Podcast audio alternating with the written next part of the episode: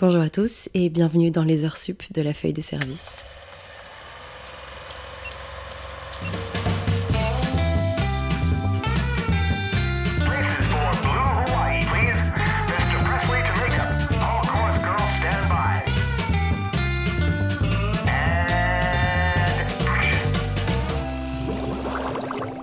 Donc les heures sup, qu'est-ce que c'est? C'est les épisodes spéciaux, entre guillemets, d'été que je vous ai préparés pour un petit peu combler cette période estivale où il n'y aura pas de nouvelles euh, interviews avec des professionnels du cinéma.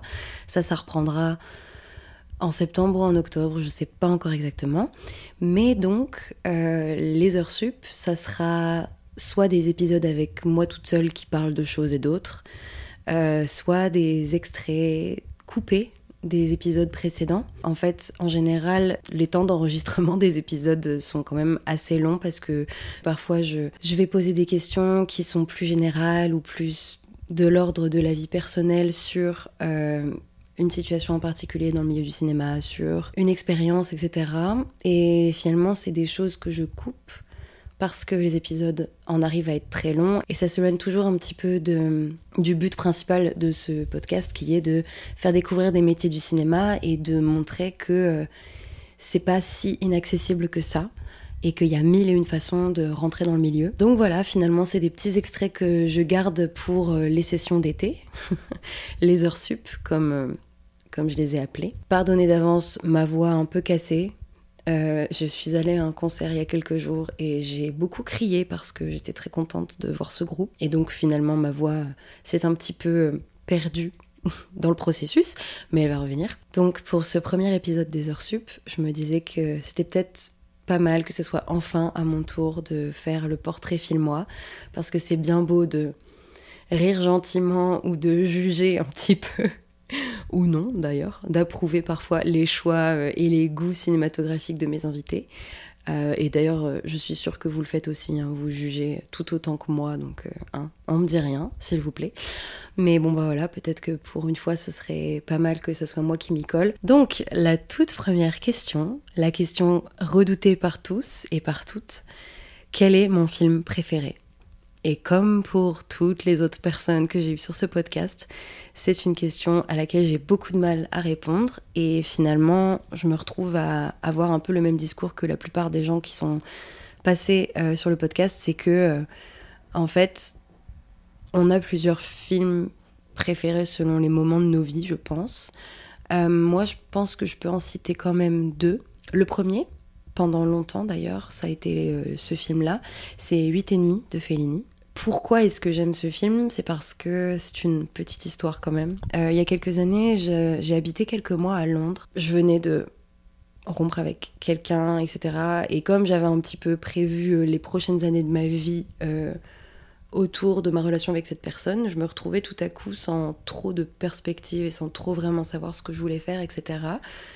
J'avais toujours aimé le cinéma, j'avais fait des options cinéma euh, bah, au collège, euh, non pas au collège, j'avais fait des options cinéma au lycée, euh, en prépa, et c'était pour ça d'ailleurs que j'étais allée dans cette prépa en particulier parce qu'il y avait une option cinéma, enfin j'étais quand même, j'aimais beaucoup ça et j'aimais aller au cinéma, regarder des films, j'aimais construire ma culture cinématographique. C'était quand même quelque chose qui me parlait beaucoup, mais je savais pas exactement ce que je voulais faire dans la vie, je savais pas que j'allais avoir envie encore euh, à ce moment-là de travailler dans ce milieu-là. Et donc, je suis à Londres, je me balade beaucoup, le cœur un petit peu en miettes et euh, pas très bien.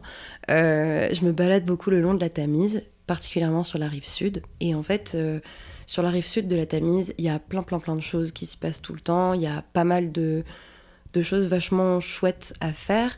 Il y a le London Eye, donc vous savez, la grande roue là, bah, c'est sur la rive sud de la Tamise. Il y a, je crois qu'il y a une attraction Shrek. Je sais même pas si c'est encore là, mais à ce moment-là, il y avait une attraction Shrek dans un bâtiment. Bref, il y a une sorte d'aquarium aussi, je crois. Enfin, il y a plein de choses.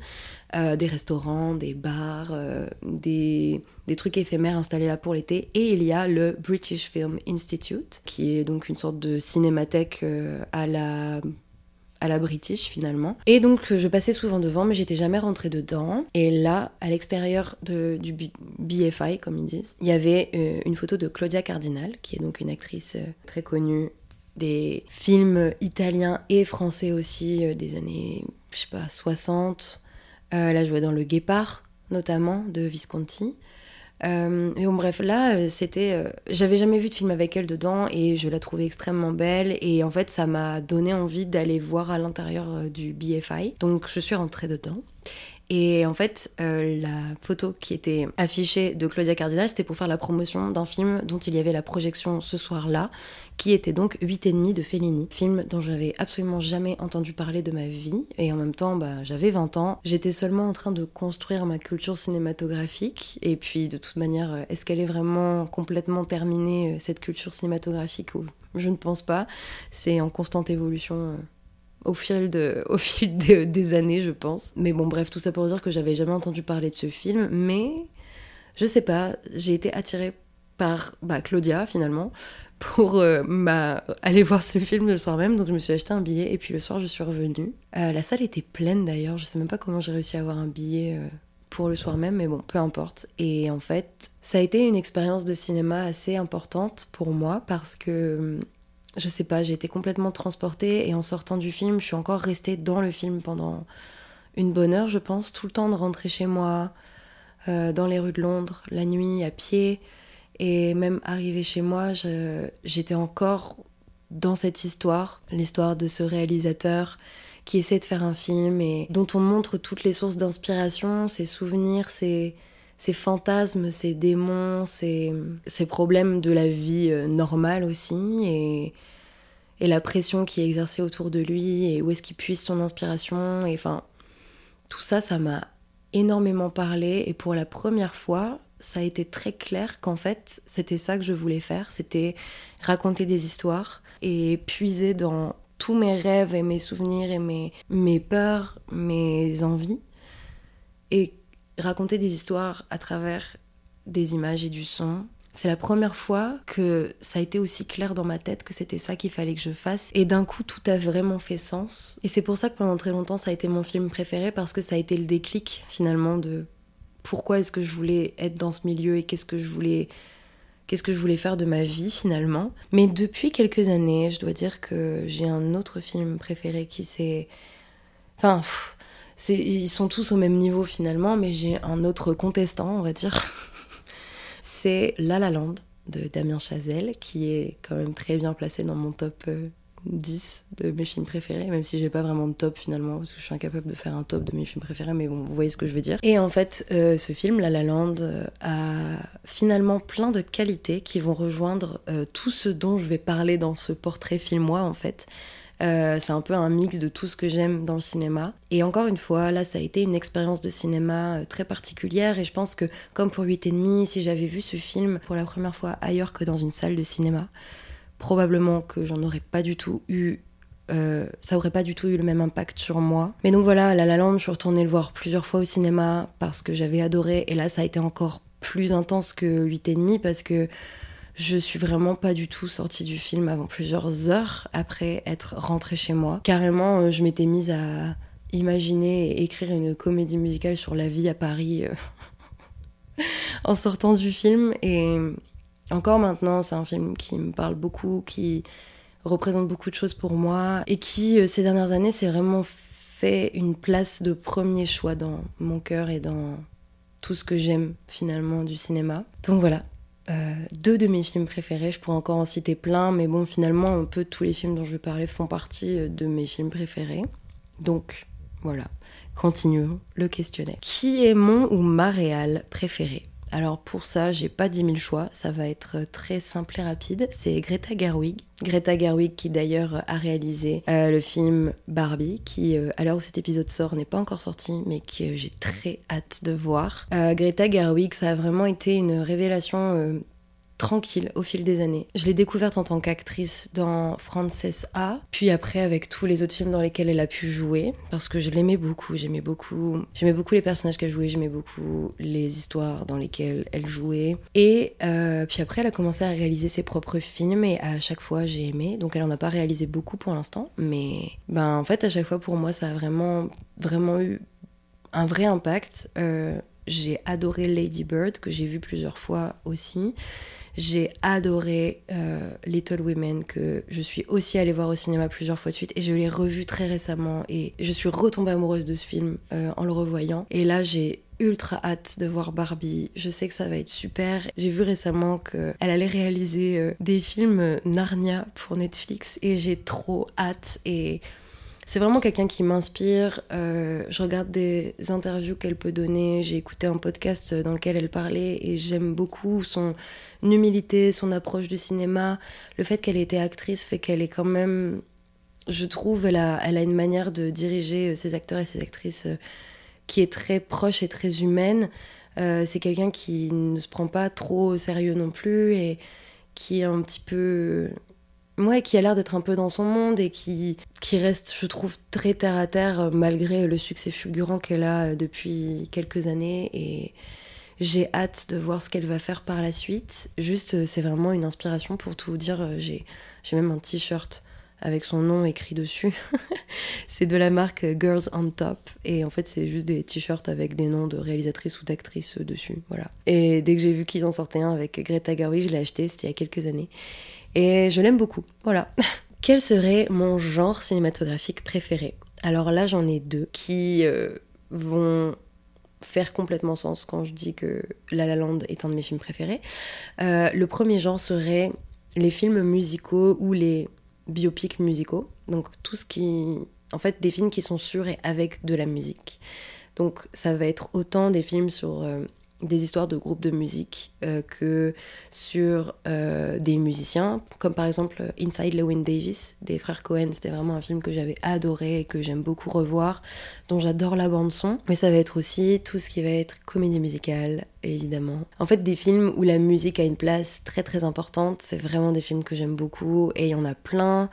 euh, sur des groupes fictifs ou pas fictifs, sur des musiciens fictifs ou pas, et j'adore ça. Je, ça me parle vraiment beaucoup et ouais, voilà. J'aime les films musicaux. Et le deuxième genre, parce que évidemment je suis euh, chiante comme personne, j'aime les films qui parlent de, du cinéma et de son univers. Donc j'adore les films sur l'histoire du cinéma. Par exemple, j'avais quand même bien aimé The Artist. Euh, même c'est pas mon film préféré, très honnêtement. Mais euh, un film qui est un parfait exemple de ça et qui en plus est un bon mélange de mes deux genres préférés, c'est Chantons sous la pluie, dont je reparlerai plus tard aussi, je pense. Mais euh, voilà, ça parle de l'histoire du cinéma, ça parle de l'évolution du cinéma et euh, en même temps, ben, il y a des chansons et il y a des danses et, et c'est un très joli monde où tout le monde est heureux presque. Et j'aime beaucoup ce genre de film. Ça pour moi, c'est vraiment à travers ça que je m'évade et que je me sens bien et ça me divertit vraiment. Puis ça inclut souvent aussi euh, des prouesses techniques euh, très particulières. Il y a beaucoup de il y a eu beaucoup d'avancées technologiques dans le monde du cinéma grâce aux comédies musicales par les besoins que euh, qu'en fait que les mises en scène demandaient. Je sais pas, je trouve que je trouve que c'est trop c'est trop mal perçu par les gens. C'est trop sous-coté la comédie musicale. Il y a plein de choses super et c'est pas que des gens contents qui se mettent à chanter pour aucune raison. C'est aussi utiliser la musique comme un moyen d'expression très à vif et, et complètement dans l'émotion. Et je sais pas, pour moi, c'est ça me permet de vraiment vivre les histoires euh, en entier et à fond et ça me transporte et j'adore ça. Voilà. Quel serait un plaisir coupable? Alors, franchement, j'en ai pas que un et je suis tout à fait euh, ok avec ça. C'est n'importe quel film de Disney Channel. Voilà, disons les choses clairement. Je suis une très grande fan de Disney Channel, je l'ai toujours été depuis toujours. Et les films euh, Disney Channel, c'est des films que je vais regarder avec plaisir en sachant pertinemment qu'ils n'ont pas beaucoup de valeur cinématographique non plus. C'est un très bon divertissement pour moi et j'adore. Quel serait un film qui me fait rire? Alors, bon, au bout d'un moment, les films de comédie un peu classiques comme Astérix Obélix, Mission Cléopâtre ou OSS 117, etc., ça me fait plus tant rire que ça parce que je connais par cœur et je pense du coup que je vais plus rire autant qu'avant. Et puis aussi euh, pour faire un petit peu euh, quelque chose de différent de toutes les personnes qui sont passées sur ce podcast et qui ont répondu Astérix Obélix Mission Cléopâtre, je vais proposer une autre réponse. J'avais envie de parler de la trilogie Cornetto Et dans ce cas-là, je pense que je peux parler des trois films. La trilogie Cornetto, c'est une série de films qui a été réalisée par euh, Edgar Wright. Euh, c'est Shaun of the Dead, Hot Fuzz et Le Dernier Bar avant la fin du monde. C'est british, donc euh, il y a un humour anglais très prononcé que j'aime énormément. Euh, et en fait, c'est chaque film est une, chaque film reprend euh, les codes d'un film de genre. Donc on a euh, Shaun of the Dead qui reprend le film de zombie, Hot Fuzz qui reprend le film policier et euh, Le Dernier Bar avant la fin du monde, c'est euh, la science-fiction. En fait, Edgar Wright reprend tous les codes du genre et les pousse à l'extrême pour que justement euh, ça fasse rire, pour créer l'absurdité. Et en fait, ça marche super bien parce que c'est vraiment très bien fait, puis les acteurs sont vraiment super et et les histoires sont cool et, vraiment je rigole toujours autant maintenant euh, en voyant ces films. Je les ai pas encore assez vus pour en être lassée. J'espère que je le serai pas, mais euh, c'est toujours un plaisir de les regarder et je ne peux que les conseiller. Quel serait un film qui me fait pleurer? Alors, ben là aussi j'en ai plusieurs et puis évidemment ça dépend de ce qui se passe dans ma vie à ce moment-là parce que je peux me retrouver à pleurer devant des trucs très bêtes, tout comme euh, ne pas pleurer du tout à certains moments parce que bah en fait ça ne m'émeut pas plus que ça. Par exemple, j'ai jamais pleuré devant Titanic, mais euh, il y a pas très longtemps, j'ai regardé euh, Chantons sous la pluie et j'ai pleuré alors que j'avais pas, c'était même pas triste, mais bon, voilà, la vie. Euh, mais bon, pour le coup, un film qui me fait vraiment pleurer d'émotion et de tristesse. J'en ai deux d'ailleurs. Le premier, c'est Le tombeau des Lucioles d'Isao Takahata. Bah voilà, celui-ci, c'est, je, je, je trouve que pour le coup, c'est vraiment impossible de pas pleurer devant.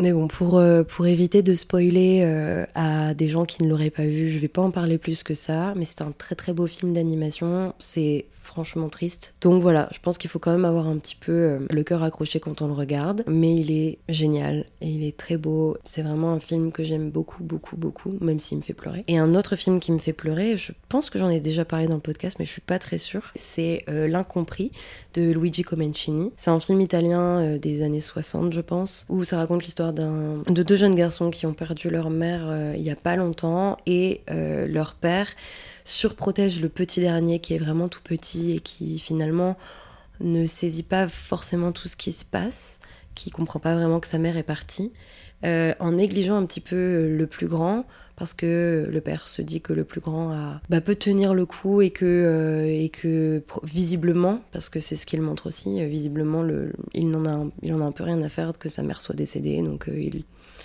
voilà, et finalement c'est lui qui en souffre le plus et bah, c'est vraiment très...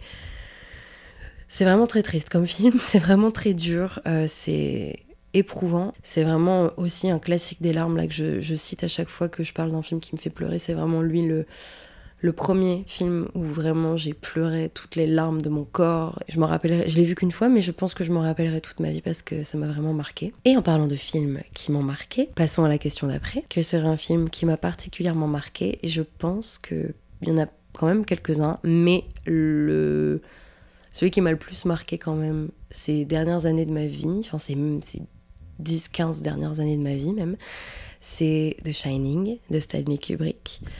Alors déjà le fait que ça soit une adaptation d'un roman de Stephen King, euh, c'est sûr que c'est pas forcément pour moi là parce que je suis pas non plus quelqu'un qui adore les choses qui font peur. Et pour moi, ça, c'est un film qui fait peur, honnêtement. Bah, The Shining, je l'ai vu, j'avais 15 ans, donc ça fait, ouais, ça fait 14 ans. Et je m'en rappelle comme si c'était hier, je me rappelle de tout dans ce film parce que il m'a vraiment, vraiment, vraiment marqué. J'aimerais bien le revoir maintenant que j'ai quand même un peu plus mûri et que j'apprécie un petit peu plus de regarder des films qui font peur. Ou en tout cas, un certain genre de films qui font peur. Euh, J'apprécierais de le revoir, je pense, mais juste Jack Nicholson, il, est effrayant dans ce film et le gamin qui parle à son petit doigt là, il est effrayant et les jumelles dans le couloir et son, c'est et puis la vieille dans la baignoire, juste, je, désolée si je spoil pour des gens qui l'ont pas vu, mais enfin j'ai vraiment rien dévoilé de l'intrigue là, honnêtement, mais juste euh, ah ça me, ça me, ça me, j'en ai vraiment pas dormi pendant des semaines, enfin non quand même pas, j'en ai pas dormi pendant des jours et je m'en rappellerai toute ma vie, vraiment j'ai ouf. Quel serait un film doudou? Alors, je pense que c'est un film qui a été cité par pas mal de monde aussi, plusieurs fois en tout cas, mais un de mes films préférés euh, doudou et que je suis très contente de revoir quand ça va pas, ça va être Toy Story qui est euh, ouais, un de mes classiques Disney que je regardais en boucle quand j'étais petite. J'en avais trois. J'avais Toy Story, Alice au Pays des Merveilles et Peter Pan. C'était mes trois films que je regardais tout le temps. Mais je pense que Toy Story, ça a quand même été euh, pendant une très longue période le film que je regardais le plus. J'ai toujours beaucoup de plaisir à le revoir et même les suites, euh, j'aime bien. C'est vraiment, ouais, euh, c'est un vrai lien avec mon enfance, Toy Story, et ça le sera toujours. Et j'adore ce film.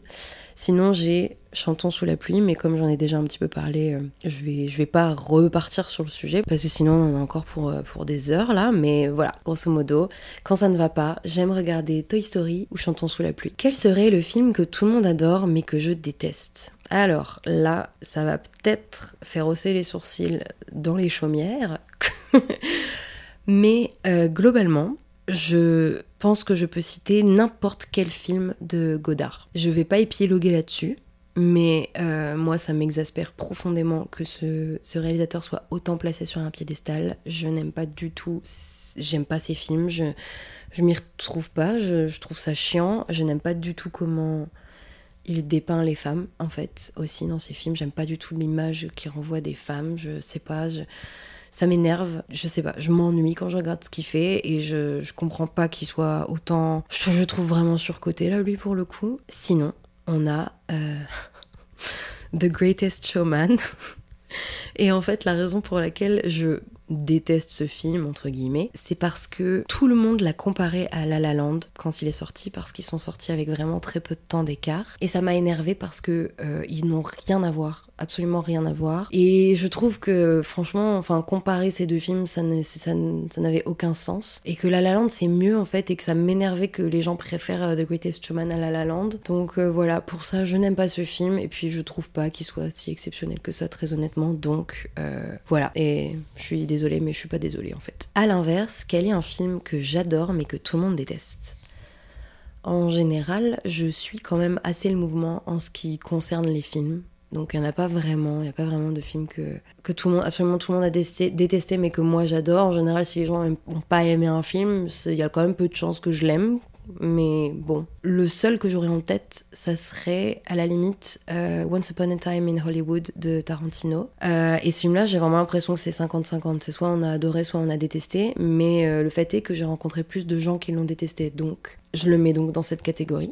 Et encore une fois, on est sur les mêmes thèmes. hein. Là, c'est, on parle de l'histoire du cinéma, évidemment. Je suis quelqu'un de, très fidèle et d'investi dans mes goûts personnels. Mais c'est un peu inattendu de moi, entre guillemets, parce que Tarantino, c'est absolument pas mon réalisateur préféré. Je veux dire, au bout d'un moment, euh, toujours réutiliser les mêmes trucs, euh, les mêmes thèmes, les mêmes constructions narratives, ça fatigue. Enfin, je sais pas. C'est bien l'innovation, hein, mais au bout de 5-6 films, je pense que ça peut être pas mal de se renouveler un petit peu quand même, quoi. Donc euh, voilà, moi, c'est vraiment pas mon réalisateur préféré du tout. Et je m'attendais pas à autant aimer ce film, parce que j'avais pas du tout. Enfin, j'avais vraiment. J'étais passée complètement à côté de ses films précédents, euh, plus récents. Et puis, c'est entre guillemets un peu plus classique, bah voilà, j'avais fait le tour, mais. euh. Et enfin, la dernière question qu'est-ce que je considère être un très bon film de cinéma? Alors là, j'en ai plusieurs, mais en général, ça va être. euh, Enfin, je sais pas pourquoi, je fais aussi une fixette sur ce genre en particulier, mais c'est le genre du film noir. J'ai pas forcément envie de m'étendre sur ce qu'est le film noir ici maintenant, mais cela dit, ça me donne une idée d'épisode, si jamais euh, ça vous dit. Je serais vraiment partante d'en parler dans un épisode en entier du film noir parce que je sais pas pourquoi, c'est vraiment un genre qui me passionne. J'aime beaucoup ce genre de film et juste, euh, je trouve qu'il y a beaucoup de choses à dire et ouais, je serais contente d'en parler. Donc si jamais ça vous dit, euh, bah n'hésitez pas à m'en faire part. Mais en tout cas, grosso modo, un film noir, c'est un film, c'est des films de l'âge d'or d'Hollywood, donc dans les années 40-50. C'est une très courte période de temps où en fait c'était des films euh, de gangsters, un peu avec euh, des histoires un peu sombres. Il y avait des histoires de détectives euh, qui faisaient des enquêtes sur des trucs un peu, un peu dark, avec des femmes fatales qui venaient et qui les chamboulaient complètement. En général, je sais pas du tout tout le temps le cas, mais il a quand même beaucoup joué dans des films noirs. On a Humphrey Bogart en détective.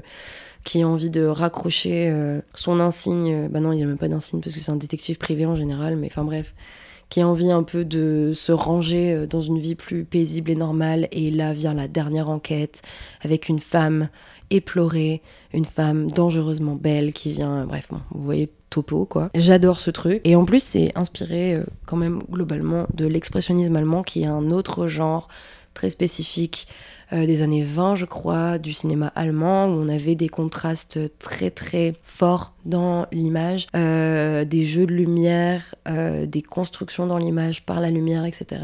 Donc tout ça pour dire que, en fait, finalement, la plupart des films dont je vais parler maintenant sont des films noirs. On a le tout premier euh, qui vraiment est un film que je cite à chaque fois que je veux parler d'un très bon film de cinéma, c'est euh, Sunset Boulevard, donc Boulevard du Crépuscule. Et alors là, vous allez me dire que je suis vraiment chiante parce qu'en fait, c'est encore un film sur le cinéma. Oh mon dieu, je suis vraiment relou. Mais euh, bah, en fait, c'est ouais, ça parle d'une ancienne star du cinéma muet qui a du mal à, faire sa place dans le dans le monde du cinéma, qui devient parlant, qui se retrouve à plus ou moins retenir en otage un jeune scénariste. Elle lui demande d'écrire un film qui va la faire revenir sur le devant de la scène, retrouver sa gloire d'antan et enfin j'adore ce film, je l'adore. Pareil, il m'a vraiment énormément marqué et la scène de fin est absolument incroyable. Enfin là vraiment la scène de fin m'a toujours énormément touchée et je là pour le coup je, verse quand même une petite larme à chaque fois parce que c'est incroyable. Je je ne tarirai jamais d'éloges sur ce film, c'est sûr et certain, et je le recommanderai toujours. Et je trouve que c'est vraiment un excellent film. Il y a plein de choses super dedans.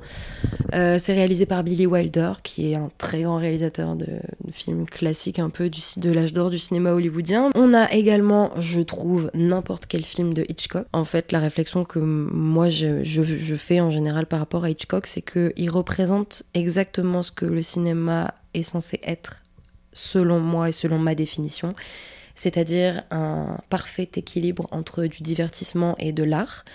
Et voilà, Hitchcock, euh, pareil. Tout le monde connaît Hitchcock. euh, Bon, l'homme en lui-même, euh, je sais que il a pas du tout, c'est pas du tout, c'était pas forcément quelqu'un de très cool. Et donc voilà. Mais pour le coup, je peux pas nier que ces films sont vraiment excellents. Ouais, c'est quelqu'un qui est bah, le maître du suspense, on dit, etc. Mais il y a au-delà de ça.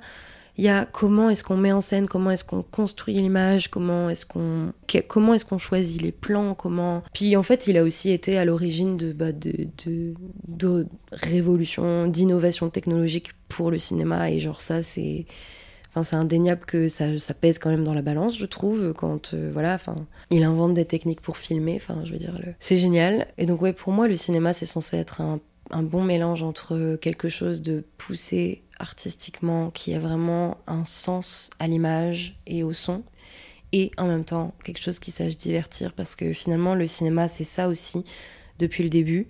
Euh, depuis les premiers films réalisés par Alice Guy, hein, je rappelle, la première personne qui a réalisé des films dans le monde, qui a inventé les films de fiction, c'est une femme, elle s'appelle Alice Guy, elle était française, et on l'a tellement laissée dans l'ombre que il faut lui faire justice, et je sais qu'on entend beaucoup plus parler d'elle ces dernières années, mais pas encore assez à mon goût. Pareil, si vous avez envie que je parle d'Alice Guy une fois, franchement, je suis complètement partante parce que ça me passionne. Tout ça pour dire que euh, elle, depuis le début, en fait, euh, enfin quand le cinéma a été inventé, le cinéma tel qu'on le connaît aujourd'hui a été inventé, c'était des, des histoires, c'était des choses pour divertir. Et puis il y avait aussi tout pendant très longtemps aussi, on présentait euh, des petits films dans des dans des fêtes foraines, dans des cirques, enfin peut-être pas dans des cirques, mais c'était un truc de divertissement à la base aussi, mais ben ça vient de la photographie, ça vient de la peinture, ça vient de la musique, et donc en fait c'est quand même de l'art. Juste à travers des images et à travers du son, on peut faire dire beaucoup de choses autres que juste des dialogues construits. Et pour moi, euh, ouais, je trouve que Hitchcock il a quand même euh,